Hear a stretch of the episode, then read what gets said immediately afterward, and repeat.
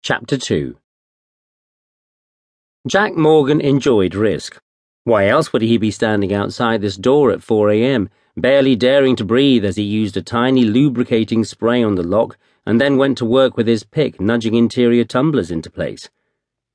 But not blind risk. Again, that was the reason the owner of the world renowned private investigation agency had arrived in Delhi two days earlier than his official schedule predicted, and more discreetly than usual. It was because he liked his risk with a little forethought. He liked calculated risk. He slid into the darkened apartment like a shadow. From his pocket, he took a rubber doorstop, closed the front door as far as he could without making a sound, and then wedged it. Next, he listened. For close to five minutes, Jack stood in silence by the door, letting his eyes adjust and taking in the scant furniture a sofa, a television, an upturned packing crate for a coffee table, but more than anything, listening. Listening to the noise that emanated from the bedroom.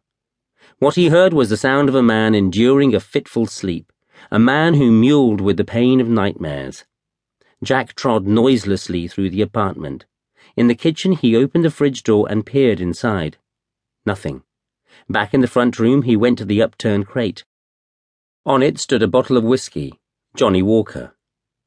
Oh, Santosh, thought Jack to himself. Tell me you haven't.